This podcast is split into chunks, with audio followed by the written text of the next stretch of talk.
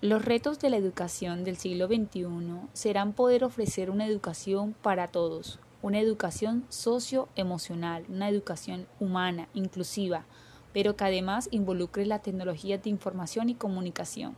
como una herramienta que contribuya para fomentar y desarrollar la creatividad y habilidades en el estudiante, como también para disminuir la brecha entre los que tienen y no acceso a este tipo de tecnología, con el fin de desarrollar seres integrales que puedan desenvolverse de forma efectiva en la sociedad del siglo XXI.